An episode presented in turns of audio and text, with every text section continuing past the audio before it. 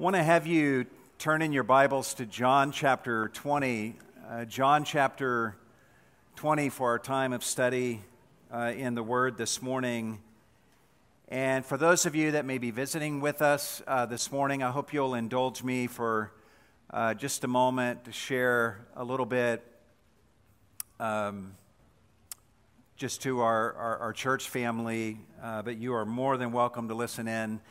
Uh, but many of uh, you and our church family know Gary and Barbara Barfoot, uh, who have been beloved members of our church for the last uh, several years. Just a delightful couple. Uh, they celebrated their 61st, 61st uh, wedding anniversary last year and have just been a, a, terrific blessing to so many of us in the Cornerstone family.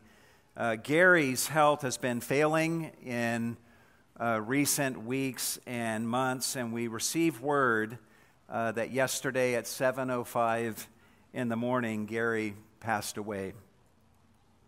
We encourage you to be praying for uh, the members of the Barfoot family, uh, for Barbara and her uh, family who are grieving right now. Uh, but I also know that the family uh, would want you to be rejoicing together with them in the certain knowledge that Gary Barfoot is alive and rejoicing in the presence of Jesus because he believed in Jesus Christ for salvation. Barbara and her family have been very grateful uh, for the ways that many in the church have cared for them uh, in recent weeks and months. They've expressed that uh, to me, and I know that they would very much appreciate your continued support and your uh, prayers. Gary uh, was 10 foot tall, uh, in my view, was a giant of a man with a very tender heart, a gracious disposition, uh, and he was an avid learner all the way to the very end of his life. Over the last several uh, months here at Cornerstone, we have been doing a series through the book of Revelation. And last week we finished chapter 12, so we are just past the midpoint of our study through the book of Revelation, and we'll be resuming that study uh, next Sunday. Um, but Gary had told me some time ago, around when we started the series, that I had to make it all the way through the book of Revelation before he died because he wanted to understand the book and know how the story ends uh, before he uh, passed away. I told him, if you're going to put that kind of pressure on me, I'm going to go real, real slow through the book of Revelation just to keep him around longer. But I'm grateful to say that I was able to visit with him on Monday of, of this week and read to him the final two chapters of the book of Revelation. So, yeah, we jumped ahead and we cheated a little bit, uh, but we did get to finish the book of Revelation before the Lord took him home. Uh, Gary got to hear how the story ends, and he right now has a far better of the book of uh, understanding of the book of Revelation than any of us do, right? One of the passages that Gary and I read on Monday was Revelation 21 4, where we're told about the coming of the, the new heaven and the new earth, and where it says that God will be really good to his people for all of eternity. And in Revelation 21 4, it says that he will wipe away every tear from their eyes, and there will no longer be any death, there will no longer be any mourning or crying or pain. The first things have passed away. And this precious reality is true because of the central fact of the Christian faith that Jesus Christ entered human history 2,000 years ago and lived a perfectly righteous life, and then died on the cross for our sins. And then on the third day, he was raised.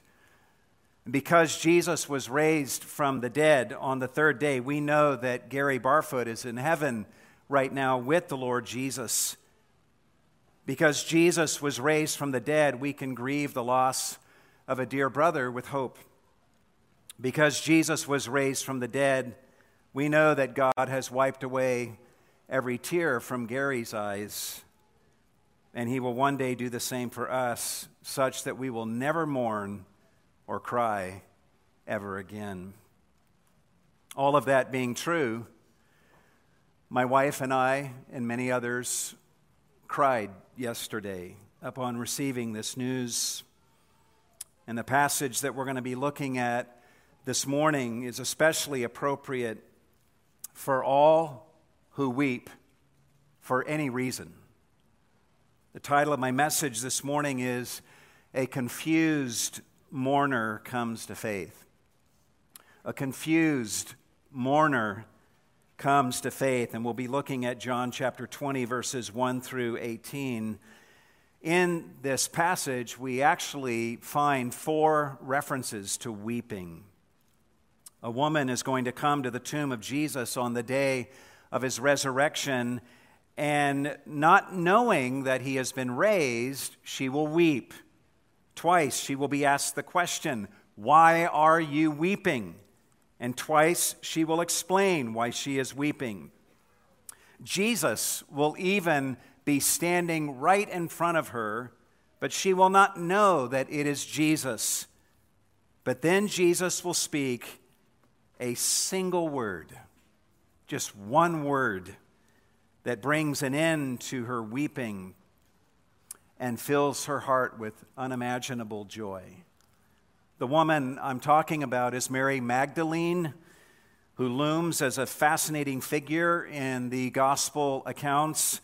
We learn in Luke chapter 8, verse 2, that Mary Magdalene had once been possessed by seven demons. Imagine that. This woman knew the cruel torments of evil like few of us can imagine. And yet, in Mark chapter 16, verse 9, we learn that Jesus had cast those demons out of her. Imagine the power of Jesus to do this. So we're not surprised to learn in the gospel accounts that Mary Magdalene became an intensely devoted follower of Jesus after he delivered her in fact, we know from Matthew's account in Matthew 27 that Mary Magdalene was among those who traveled with Jesus on his final trip to Jerusalem. She was on the scene watching him die, and she was one of the women who also saw him being buried in the tomb before the sun went down on the day of his death. And now it is Sunday morning. Jesus has been resurrected, but Mary does not know this. She is still grieving the death of Jesus, and her only consolation is to come to the tomb of Jesus on this Sunday morning, and that's where our story picks up today. The way we'll break down our study of this passage is we'll observe seven developments in the story of how Mary Magdalene came to believe in the truth of Christ's resurrection from the dead. Seven developments in this amazing story of how Mary Magdalene came to believe in the truth of Christ's resurrection from the dead. And the first of these is that Mary sees an open tomb and misinterprets its meaning. Mary sees an open tomb and misinterprets its meaning. Observe what the text says beginning in verse 1. Now, on the first day of the week, Mary Magdalene came early to the tomb while it was still dark and saw the stone already taken away from the tomb.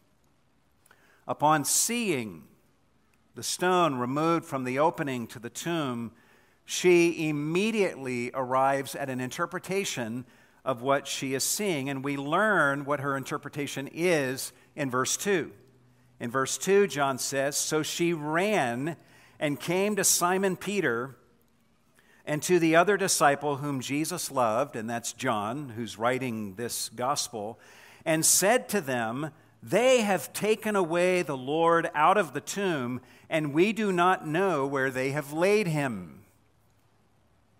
That's her interpretation of what she saw with the stone rolled away from the opening of the tomb. From her statement here, we can piece together three elements of her interpretation of this open tomb. Number one, Jesus' enemies have taken Jesus' body out of the tomb. Number two, they have laid his body in another place. And number three, Jesus is still dead, and his corpse is lying somewhere other than in this tomb. Well, how do Peter and John respond to Mary's message? This brings us to the second development in the story of how Mary Magdalene came to believe in the truth of Christ's resurrection. Number two, Mary's message prompts Peter and John to visit the tomb. Mary's message prompts Peter and John to visit the tomb. Observe what John says in verse 3. So Peter and the other disciple went forth, and they were going to the tomb. What was their manner of travel? In verse 4, John says, the two were running together. And the other disciple ran ahead faster than Peter and came to the tomb first. Apparently, the two of them were initially running together, but eventually John outpaced Peter and arrived at the tomb first. And notice John's double emphasis here. He's careful to say that he ran ahead faster than Peter, and in case you missed that, he then says, and he came to the tomb first. Peter might not have appreciated his inferior running skills being highlighted here, but John honestly is not gloating. This is an eyewitness account. John is simply telling the story as he remembered it. He got to the tomb first. Then observe what John does once he arrives at the tomb. Verse 5 And stooping and looking in, he saw the linen wrappings lying there, but he did not go in. So John is looking in, and Peter, or as he's looking in, Peter arrives, and Peter obviously might have been the slower runner between the two of them, but what he lacked in running skills, he made up for in boldness. Verse 6, the text says, And so Simon Peter also came, following him, and entered the tomb and he saw the linen wrappings lying there. It's not enough for Peter to arrive at the tomb and look in. He wants to examine things closely and do some detective work. And as he enters the tomb, he notices that what he sees does not fit with what Mary had told him and John. For starters, we're told here in verse 6 that Peter saw the linen wrappings lying there. In all likelihood, what Peter is seeing is the linen wrappings as they had been wrapped around the body of Jesus, but now deflated in their pattern because there was no body inside of them anymore. It would have appeared to Peter as if Jesus' body had passed right out of the linen wrappings. So that's unusual. Peter notices something else that's odd. The text says in verse 7 and the face cloth which had been on Jesus' head, not lying with the linen wrappings, but rolled up in a place by itself. The cloth that would have covered Jesus' face was neatly rolled up and carefully put in a place by itself. However, this scene appeared to Peter, this is an orderly scene, not one of wild confusion that you would expect with a theft. And this would clearly convince uh, any honest observer that something unusual has happened. It's humanly impossible to remove a body from linen wrappings and leave the wrappings undisturbed. And thieves would have never taken the time to roll up a face cloth so neatly after removing it from Jesus' head. So this is highly unusual. At this point, keep in mind, Peter's the only one in the tomb at this point. Uh, but now, John gets up his courage to enter the tomb. The text says in verse 8 So the other disciple, that's John, who had first come to the tomb, then also entered, and he saw and believed. John is believing in his heart that Jesus was raised from the dead based on what he sees an empty tomb with linen wrappings still lying there and a face cloth rolled up by itself. John believes that Jesus is raised. And John, by the way, is not bragging about himself and saying that he's believing at this point. In fact, John anticipates us asking the question John, why are you only now believing? Why didn't you believe prior to this point, given the fact that Jesus repeatedly promised that he would rise from the dead on the third day, according to the teaching of the Old Testament scriptures? And why, John, are you the only one believing? What about Peter? Why isn't he believing right now? Well, John addresses these questions in verse 9 by making a humble admission. He says, For as yet they, speaking of Peter and John, did not understand the scripture that he must rise again from the dead. Guys, this is John, the apostle, being humble here, and he's a bit ashamed as he writes verse 9. Speaking of himself in verse 8, he tells us that he saw and believed. Had he understood the Old Testament scriptures, he would have believed even sooner without needing to see what he is seeing right now. Verse 10 tells us what Peter and John did next. The text says So the disciples, Peter and John, went away again to their own homes, with John believing and Peter not yet believing that Christ has been raised. Based on the Gospel of Luke, we're told in Luke 24, verse 12, that Peter went away wondering to himself what had happened. So evidently, Peter still doesn't know what happened as he walks home from the tomb, but John does.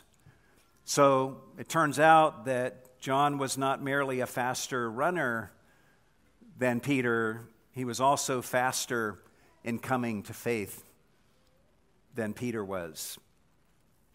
At this point, the camera comes back to Mary Magdalene. After talking to Peter and John, she evidently began making her way back to the tomb, but at a slower pace than Peter and John. This leads us to the next development in the story of how Mary Magdalene became persuaded of the truth of Christ's resurrection from the dead. Number three, Mary sees angels at the tomb and continues to misinterpret the situation. Mary sees angels at the tomb and continues to misinterpret the situation. In verse 11, the text speaks these words But Mary was standing outside the tomb weeping. Why is she weeping? Well, she's obviously weeping over Jesus' death, but she's also weeping over the theft of Jesus' body from the tomb. After all, his body was her last connection to Jesus. That's why she's showing up on this Sunday morning, not because she was expecting some resurrection, but because his dead body was her last remaining connection to this one whom she loves so much. But now she's thinking and realizing this body has been taken away and she doesn't know where it is laid. And this adds to the thousand sorrows that she is already grieving. She is also, no doubt, sorrowing over what her own future might look like with Jesus being dead. Guys, think about what her fear must be. If the one, Jesus, who had delivered her from seven evil demons, has now himself been overcome by evil. What is to stop the demons from coming back into her? What a scary future she has ahead of her. So she's grieving all of these sorrows And while she is grieving these sorrows, the text says in verse 11, and so as she wept, she stooped and looked into the tomb. And you got to give Mary credit for this. She is weeping, but she's weeping with her eyes wide open. She's willing to open her eyes and look while she wept. She weeps, but she's willing to put herself while weeping in a position for God to show her something even while she weeps. Her example teaches all of us that it's okay to weep. Just make sure that when you weep, you keep your eyes open. Give God a chance, even while you cry, to show you something. That's what Mary is doing here. And observe what she sees as she looks into the tomb. Verse 12. And she saw two angels in white sitting, one at the head and one at the feet, where the body of Jesus had been lying. And they said to her, Woman, why are you weeping? The truth is that Mary has nothing to cry about right now, but she doesn't know this. Actual circumstances warrant great rejoicing. The angels know this, but Mary does not know this, so they ask her, Why are you weeping? And I love the patience of these angels in what they are doing here. These angels could have rebuked Mary. They could have immediately interrupted her weeping and said, There's no reason to weep. Rejoice, he is risen. They could have done that. But they don't do that. Instead, they ask, why are you weeping? This is the heart of God for his people. Before God takes away our tears, he leans into our sorrows and gives us opportunity to open our hearts to him and to tell him why we cry. Observe Mary's answer in verse 13. She said to them, They asked her, Why are you weeping? She said to them, because they have taken away my Lord, and I do not know where they have laid him. Again, her words indicate that she believes three things Jesus' body has been taken away, his body has been laid by the thieves somewhere else, and number three, Jesus is still dead. That's her theology at this point. And part of John's intent here is to show how hard it was for the truth of the resurrection to dawn upon Mary. She sees an open tomb and concludes that Jesus' dead body is removed and laid elsewhere.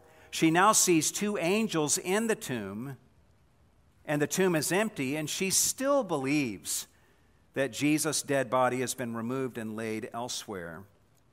She clearly is not expecting a resurrection.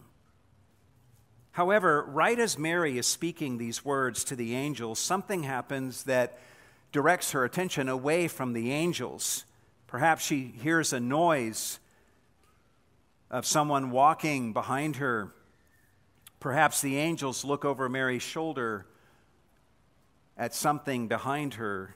Either way, Mary turns away from the tomb to see what it was. And this brings us to the next development in this story of how Mary Magdalene came to believe in the truth of Christ's resurrection from the dead.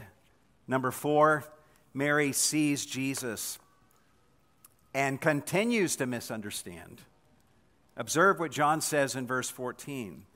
When she had said this, she turned around and saw Jesus standing there and did not know that it was Jesus.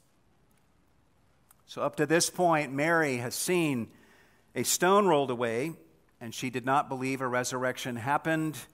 She has seen two angels inside the empty tomb, and she still does not believe a resurrection happened. And now she is staring right at Jesus himself, and she doesn't even know that it is him. She's staring at the greatest miracle in human history, and she doesn't see the miracle. Jesus engages her. He asks her two questions. He asks her the same question that the angels asked, along with an additional question. In verse 15, the text says, Jesus said to her, Woman, why are you weeping? Whom are you seeking? Notice that Jesus says, Whom are you seeking? Whom? Mary is actually there seeking a corpse. But Jesus here is turning her thoughts in the right direction with this question. Mary was looking for a corpse, but at the bottom of her quest was really a search for a person. At the bottom of all of our searchings is ultimately a search for someone, a search for Jesus. Look at her response, verse 15. Supposing him to be the gardener, she said to him, Sir, if you have carried him away, tell me where you have laid him, and I will take him away. Look at that in verse 15. Supposing him to be the gardener. this is so crazy. All of us reading this story, we're so excited for Mary, but she doesn't see the miracle that we see. In fact, if you were to interview Mary right at this moment and say, Mary, do you believe in the resurrection of Jesus from the dead? She would have said, No, I just don't see any evidence. You would say, What about the empty tomb with the stone rolled away? She would say, Well, that just tells me that someone took the body of Jesus and laid it elsewhere. You would then say, What about the two angels inside the empty tomb? And she would say, Yeah, I, I saw them, and I actually asked them if they knew where his body was taken. You would then point to Jesus standing right in front of her and say, Mary, look, do you believe the resurrection of Jesus now? And Mary would have said, Oh, he's just the gardener. Actually, maybe he's the one who took the body and put it elsewhere. I'll ask him and see if he knows where the body is. Maybe you are here this morning and you're looking for evidence. And you say, Man, I would believe in Christ, but I just don't see the evidence that he is God and that I should surrender my life to him Actually, you are surrounded by evidence that is screaming at you to be seen, just as was the case with Mary Magdalene. It's just that you are too incredulous to believe the evidence that is staring at you from every direction. I once heard Bill Maher say that if Jesus, if the resurrected Christ appeared to me in the flesh in person, I would believe. Mary would say, Yeah, he did that to me and I mistook him for the gardener. If you have trouble believing, Mary would say to you, I get it. I had trouble myself while standing right in front of the resurrected Christ. That said, Mary's answer to Jesus does reflect an interesting shift in her thinking Thinking that Jesus is the gardener, she begins to think that he might have been involved in the removal of Jesus' body from the tomb. She seems relieved at the thought of this possibility. Maybe it wasn't the enemies of Jesus after all who stole his body. Maybe it was this gardener who seems kind enough to ask her why she's crying and to find out whom she is looking for. So it's almost with a hopeful heart. She says, Sir, if you have carried him away, tell me where you have laid him, and I will take him away. I'll take him off your hands. In Mary's mind right now, the best case scenario is that this gardener had taken Jesus' body and laid it elsewhere, and that he would tell her where he put Jesus' body so that she could then take the body of Jesus away and give it a proper burial. Mary would have been eternally grateful if somehow this gardener could have produced for her the dead body of Jesus and given it to her. That's the highest that her heart would have hoped for at this moment. she would have been happy enough with a dead Jesus. Here she is standing before Jesus himself, and she's making request of him, hoping that he might provide her with the corpse of Jesus. And imagine for a moment if Jesus had given her specifically what she was asking for. As one writer says, and I quote, we should all have had cause to weep for all of eternity if what Mary wept for had been given to her the dead body of her Lord. But Jesus is a Savior who doesn't let himself be limited by the size of our request. You know why?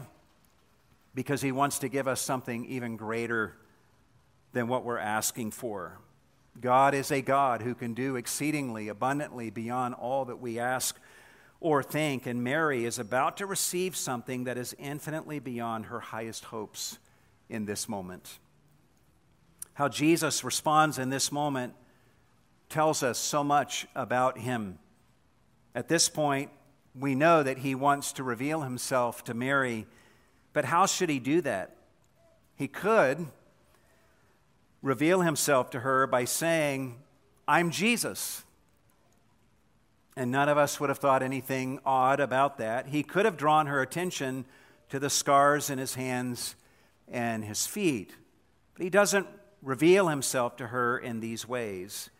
Instead, he chooses the most personal way possible to reveal himself to Mary.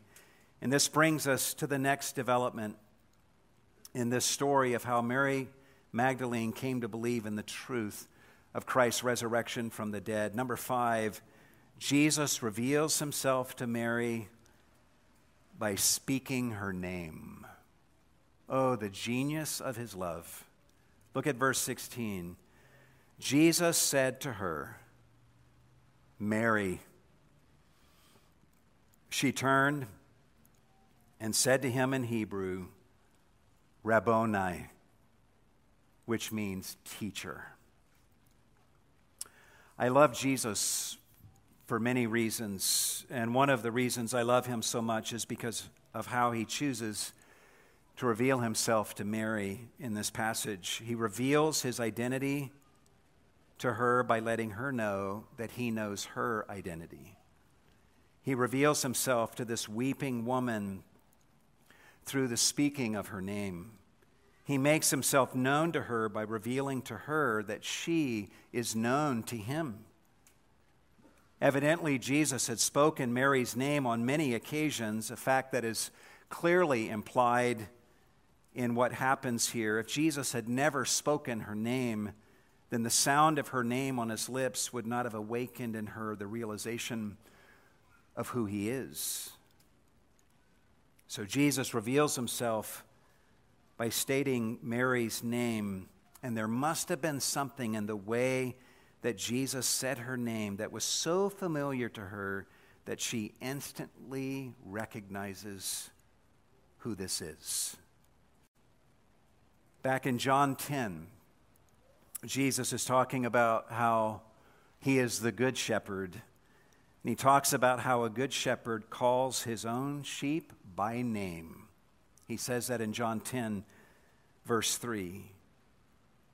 And then in John 10, 27, Jesus says, And my sheep hear my voice. So it's not surprising at all that Jesus calls Mary by her name. And being one of his sheep, it's not surprising that she recognizes his voice immediately.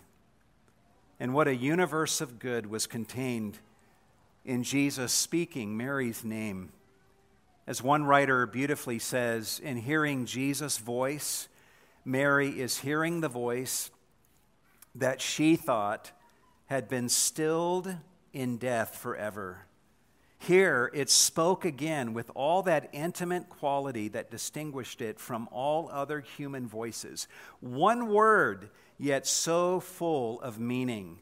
It was addressed to Mary in her deep grief and instantly turned that grief to joy. It found her with her faith crushed and left her with faith instantly revived. In that one word and its tone, was all the love, the sympathy, and the helpfulness of Jesus, unquote.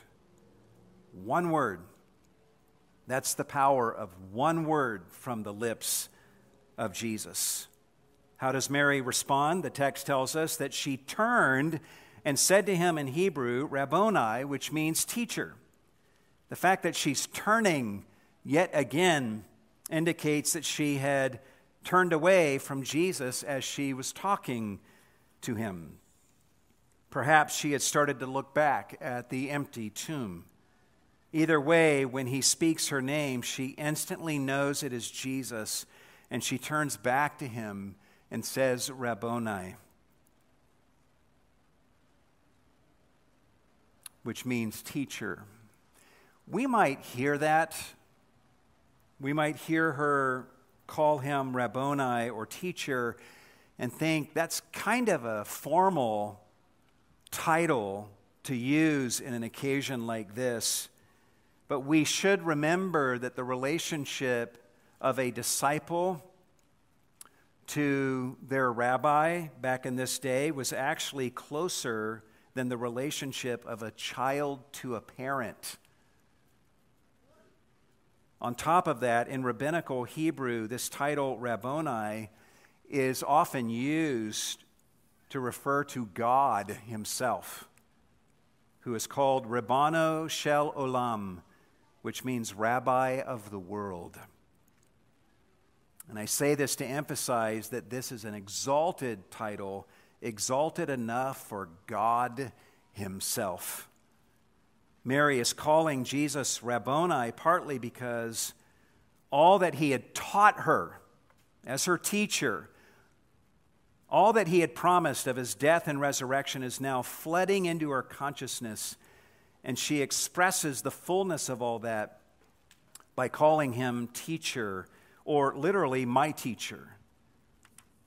Why? Because in simply speaking Mary's name, Jesus is teaching her volumes. He's teaching her that he is alive, that he knows her, that he loves her, that he is with her, that the scriptures are true, and that every promise he had ever spoken to her is true. Never before in history did one single word teach so much truth. It's no wonder she calls him teacher. It's interesting to note that all the other disciples in the gospel accounts are convinced by sight. Mary was not convinced by sight. She saw an open tomb and was unconvinced. She saw angels and was unconvinced. She even saw Jesus standing in front of her and she was unconvinced. But when she heard his voice speaking her name, she was convinced not by sight, but by sound. She was convinced through the personal voice of love. We're not told this in the text, but what Jesus says next clearly implies this, and that is that as soon as Mary realizes that this is Jesus, she would have run toward Jesus and seized hold of him. And this is all well and good, but the problem seems to be that Mary is refusing to let him go. And who can blame her? She is not going to lose him again. And this leads us to the next development in the story of how Mary Magdalene went from being a confused mourner into becoming an eager witness of Christ's resurrection. Number six, Jesus instructs Mary to tell the good news to his disciples. So Mary is clinging to Jesus. So observe what Jesus does in verse 17. The text says, Jesus said to her, Stop clinging to me, for I have not yet ascended to the Father. His point is do not cling to me, Mary. If I let you cling to me without end, it would hinder me from my aim to ascend to my Father. Jesus is saying, Mary, there's a moment coming in the near future when I will ascend to my Father, and you will not be able to relate to me in a physically clinging way as you are right now. You will still have me, and I will totally be there for you. But our relationship will not be such that you can physically cling to me. Jesus then speaks to Mary in verse 17 and says, But go, go, go to my brethren, he says. Jesus literally wants Mary to leave him right now and go spread the word about his resurrection. And as you can imagine, this would actually be a hard thing to ask of Mary, right? In clinging to Jesus, Mary is indicating that she would have preferred to stay there for hours, just her and Jesus, Jesus and me, with her clinging to Jesus in a prolonged moment of personal worship. But Jesus is literally telling her to walk away from him and go tell others about his resurrection. D.A. Carson, the commentator, says that Jesus is basically saying, and I quote, Mary, this is a time for sharing the good news, not for clutching me as if I were some jealously guarded private dream come true. For those of you who are Christians, just remember that Jesus is not your private dream come true, and he doesn't want to be. You have a commission to go and to share the good news about him with others and invite them to come with you in the enjoyment of relationship with Jesus. As Jesus continues in verse 17, he tells Mary what to say to the disciples. He says, Go to my brethren and say to them, I ascend to my Father and your Father, and my God and your God. And there's so much beautiful that's happening here. Let's look at just a few things here. Jesus, notice, refers to the disciples as my brethren. This is the exalted Christ, the resurrected Son of God in a resurrected state, about to be ascended to the right hand of the God of the universe, and this exalted one is referring to his disciples as my brothers.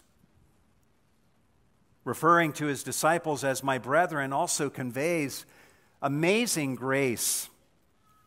The disciples had all abandoned Jesus on the night that he was arrested. Peter even denied him with cursing three times. Yet the resurrected Jesus refers to this stumbling bunch of defeated men as my brothers. What exaltation, what mercy, what grace, what condescension, and how the disciples must have drunk deeply of this affectionate label when they heard it from Mary's lips. When Jesus says, My Father and your Father, and my God and your God, he's emphasizing the mutual privileges that he and his disciples shared together. The disciples absolutely knew, and they will especially know now that he's raised, that Jesus stood in absolutely unique relationship to God the Father. Yet Jesus here is wanting to emphasize that the relationship he enjoys with God the Father is something that they share in also. And Jesus is telling Mary all this, and he wants her to go and tell the disciples this as well. He's wanting Mary to go to the disciples and announce the fact of his resurrection and also tell them the fact that this resurrection means a next step, and that is his ascension to heaven so that he might be at the right hand of the Father reigning from that position on high and giving salvation to sinners who repent of their sins and believe in him. Well, how does Mary respond? This brings us to the seventh and final development in this story of how Mary Magdalene went from being a confused mourner to an eager witness of Christ's resurrection. Number seven, Mary rightly declares the good news to Jesus' disciples. Observe what John says in verse 18. Mary Magdalene came announcing to the disciples, I have seen the Lord, and that he had said these things to her. So she obeys Jesus. She actually leaves him to do what he had told her to do, which takes tremendous faith on her part faith that she will never lose him again. Imagine her joy as she runs to give this news to Jesus' disciples. As one writer says, the fear, the grief, the tears, all gone. Radiant with superlative joy, she sails like a vessel laden with precious freight into the place where the disciples are gathered.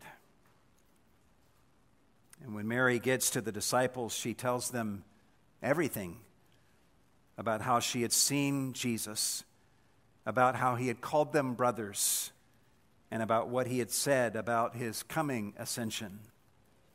And this time she got the message right, reflecting the fact that her transformation is now complete. Jesus has transformed Mary from being a confused mourner into a confident and believing, accurate messenger of the truth of his resurrection. And Jesus can do the same thing in your life as well. We'll stop the narrative here, but you're welcome later today to read on. Let's just take a few minutes to ponder some of the meaning of what we see in this passage. First of all, uh, I have to make this point. The fact that Mary Magdalene is the first eyewitness and messenger of the resurrection of Jesus is, in and of itself, very strong evidence that this story is not written by man. Back in this day, no one in their right minds would have made up a story in this way. In Jewish and Roman legal practice of this day, a woman's testimony did not carry the weight of men. It's just the way it was.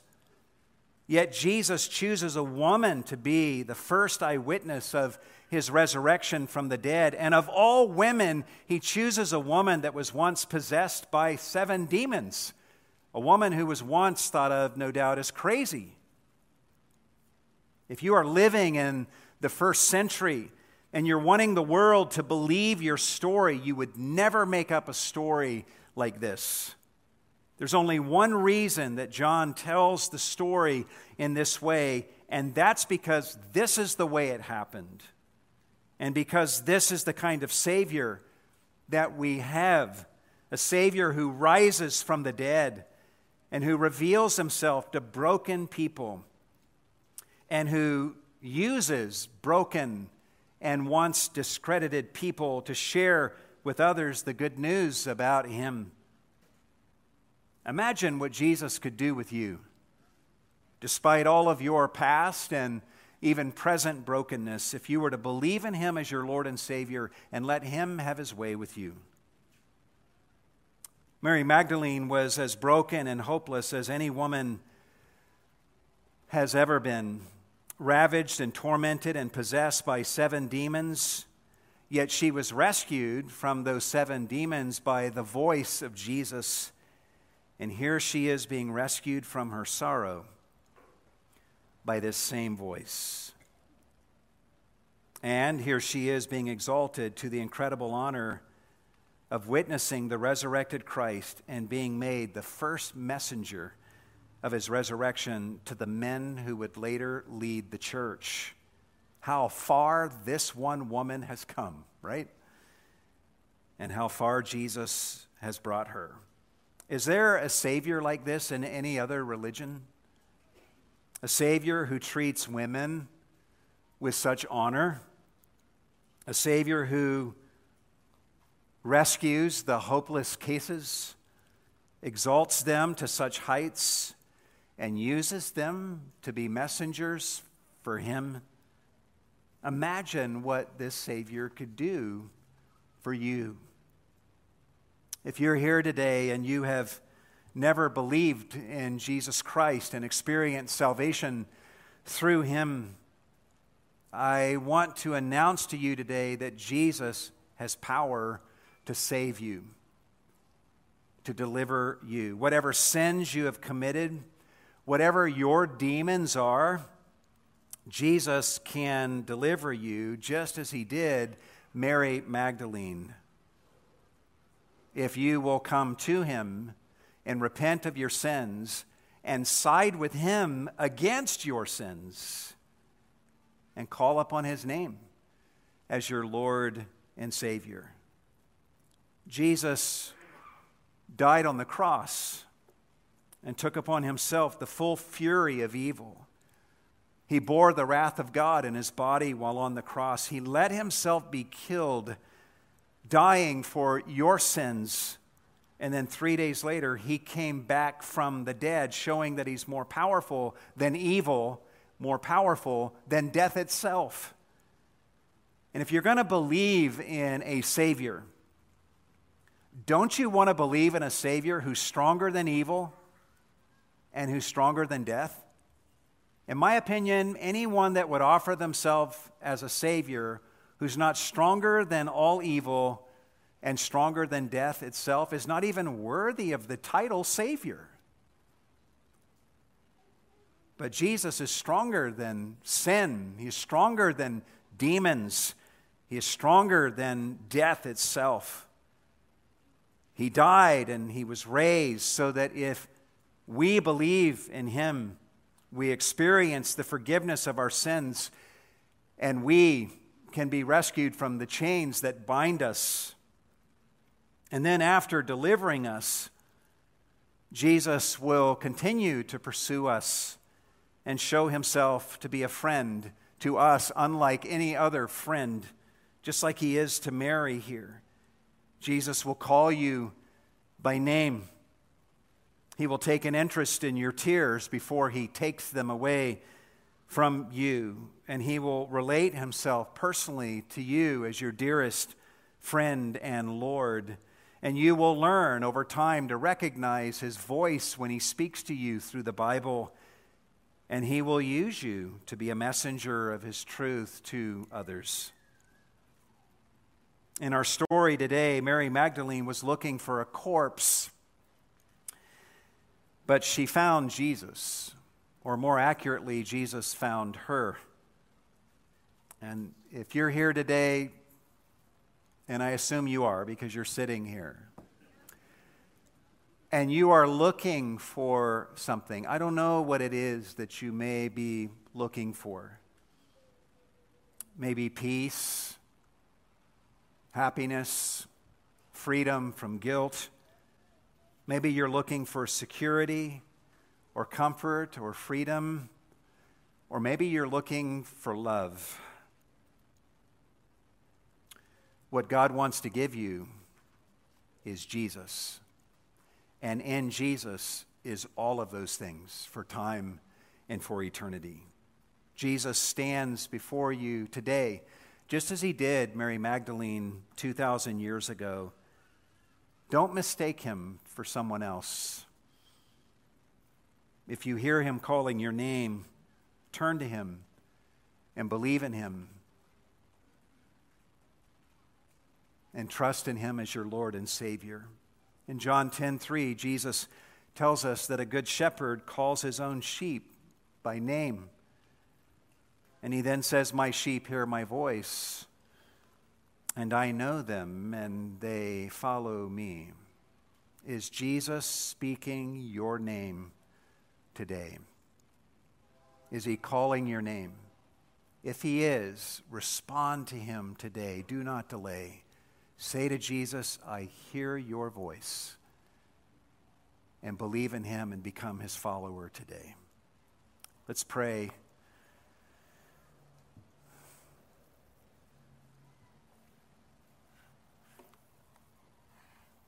Lord Jesus, you are a most remarkable Savior. You are infinite in your power, you are infinite in your love, and when we read this passage and the other accounts that we find in the other Gospels, and even other passages in the Gospel of John, and see the different ways that you manifested yourself after your resurrection to your various disciples, we stand in awe of the sheer genius of your love. Your wisdom is infinite, and you know exactly what I most need in a Savior. And you always know how to perfectly relate to me in any given moment to advance me in my faith and in my journey from brokenness to wholeness through the gospel of Jesus Christ. We thank you and praise you for the Savior that you are to those of us who have believed in you. I pray, Lord, that if there are any gathered in this parking lot this morning whose hearts have been touched by your word and by the presentation of Jesus in this passage, and if they hear you speaking their name and calling them to yourself, I pray that you would, with that calling of their name, give them the grace to come and to believe and to be saved, even right now where they are seated.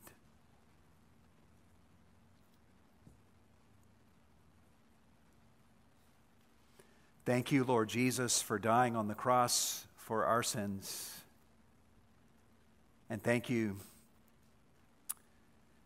for taking your life up again, that you might ever live to save us to the uttermost, those of us who call upon you by faith. We worship you and praise you this morning. We utter this prayer in your name, Lord Jesus. And all God's people said,